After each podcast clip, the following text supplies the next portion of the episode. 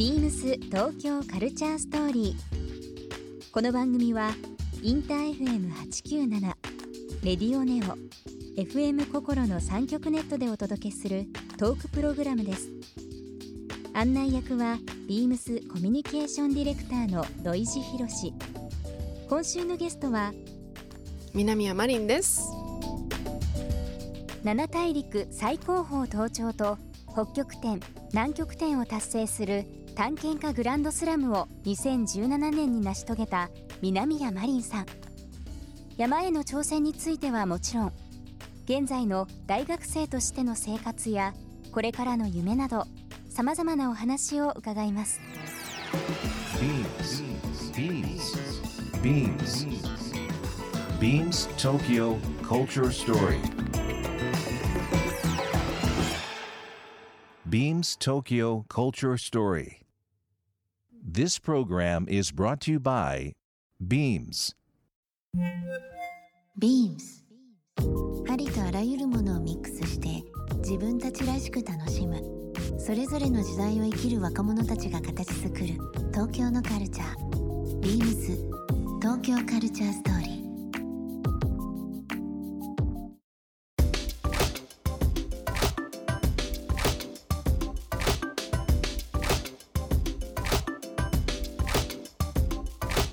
マリンさんがあの大切にされてる言葉の一つに、はい。過去を意味づけるのが今と未来というのが、えーあるとのことですがこの言葉ってどんな思いがあるんですか、この言葉は、うん。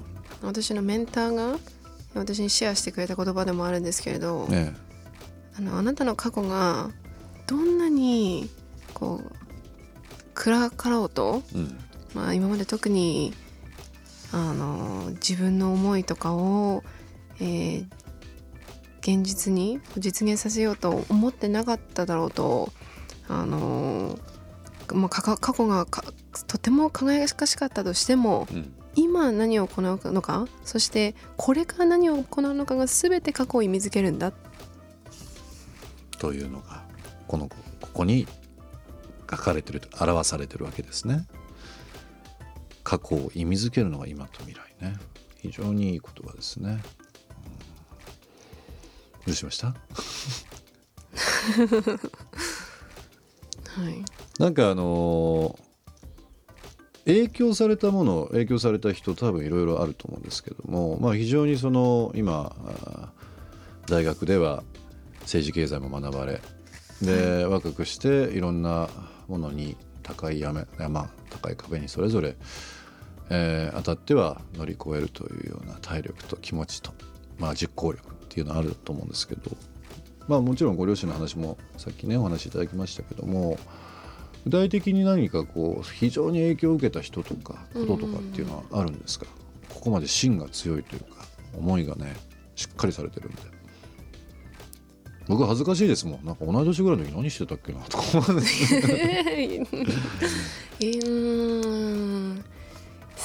素晴らしいな。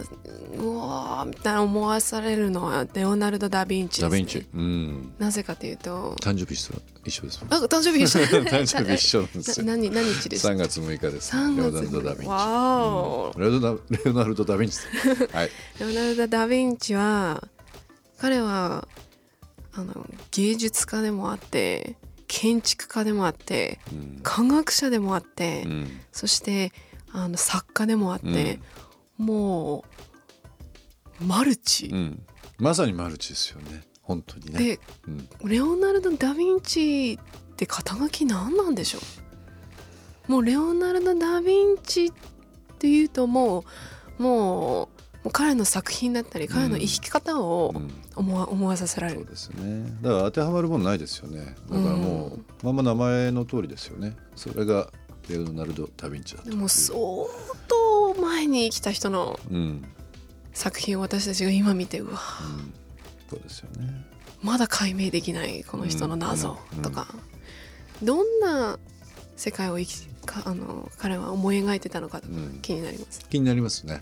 うん。なんか本当にテクノロジーが進化してその過去をねなんかこうさらに深掘りできたりだとか実際わかりませんよ。そのどこまで、えー技術が発達するかっていうのは分かりませんけどももっともっとその過去のせ、まあ、先人のその偉業とか、えー、逆にそういう今ね話伺って思いましたけどどういうふうにそれをことを起こそうとしたのかとかね、思ったのかっていうのを何かしらで知ることができたら面白いでしょうしね。そうですねあの今まあ登山。あとはまあこう海にね次トライされるっていう風な話まあ本当に全てが冒険だと思いますけども現在早稲田、えに通われてるマリンさんですけども大学生大学生のマリンさんとして聞きますけど、はい、うん、どういうふうに普段生活されてますか？えー、大学生は比較的自由なので、うん、あのあまり朝強い人間ではない、うん、そんな生活をしてましたが2000あ今年はあの朝強い人間になることを、え心に決めております、うん、なんかいろんな経験されててまあ非常にこう生活も充実されてると思うんですけども、まあ、今大学5年生 という部分で、はい、えー、こうたくさん本を読んだり本を読んだりとかね。あの友人と一緒に時間を過ごしたり、うん。美術館に行ったり大学だけではない学びを他のところからも得ようとね、アグレッシブに、うん、あの探求を続けております。なんかこうショッピングとかうんみんなでカラオケ行くとか、はい、分かんないですけどこう大学生がいっぱいしてそうなことって逆に。ショッピングはめああんまりしないですがカラオケは大好きです。カラオケ大好き。カラオケはもう大好きで もう楽しくて。あまりカラオケしなそうな子も、うん、一緒にいるとノリノリになって、うん、もう心から歌ってるところとかを見ると、うん、ああ嬉しいなって思います。なんか僕の友人が、まあ、アメリカに住んでる友人なんですけどもアメリカ人のね。前面白いこと言ってくれて日本は本当にもうすごくその発明とかいろんなものを、まあ、私たち生活豊かにしてくれてるんだけどカラオケ漫画まあもう日本語英語みたいなもんですけどね。まあその言葉で通じてますけど世界中。これは本当に私たちの世界あの社会を本当に豊かにしてくれたと思うよっていうのを言ってくれた子がいてカラオケと漫画ね。うん、うんまあ本当にここ最近の話ではあるかもしれませんけども、はい、なんかね改めて非常にアナログな部分ってありますよね。自分の声で歌う、まあ、周りいたりとか、まあ、もちろんそのメロディーに沿ったりだとかっていうのはあると思うんですけども、漫画もねもちろんその、えー、電子書籍とかもありますけど、まあ、基本的には書籍ですよね。なんかこういろいろ進化してもなんかその日本独自のイノベーションというかそうですね。ね面白さっていうのが世界の人をいろんな部分でストレス発散なのか、うんうん、ハッピーなのか分かりませんけども、うんうん、してんだなと。カラオケ漫画って言ってましたよ。そんなカラオケも行かれるという部分で、ビームス東京カルチャーストーリーここで一曲、えー、今日はゲストの南山マリンさんに曲選んできていただいております。曲のご紹介の方お願いします。はい「Listen」ビヨンセの曲です。いやこの曲はもう心から私の思いを聞いてっていうような曲なんです。でも好きであの Listen to the song here in my heart. あ聞いてみてください。曲かけないで今の続けますかとかね。新しい曲ですけど。ビームス東京カルチャーストーリー。番組では皆様からのメッセージをお待ちしています。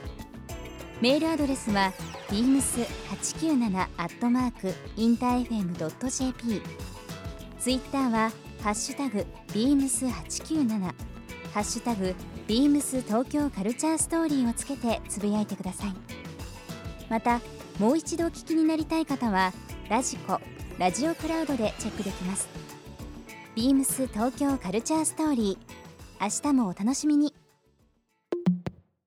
BEAMS。 B:MING LIFE STORE by BEAMS。ららぽーと名古屋みなとアクルス店ショップマネージャーの原田和弘ですビーミングライフストア by ビームスは幅広い世代に向けメンズ、ウィメンズのカジュアルからビジネスさらにキッズ、ベビーや雑貨まで多彩なラインナップで現代のファッションとライフスタイルを提案しています皆様のご来店お待ちしておりますビームス東京カルチャーストーリー Beams Tokyo Culture Story. This program was brought to you by Beams.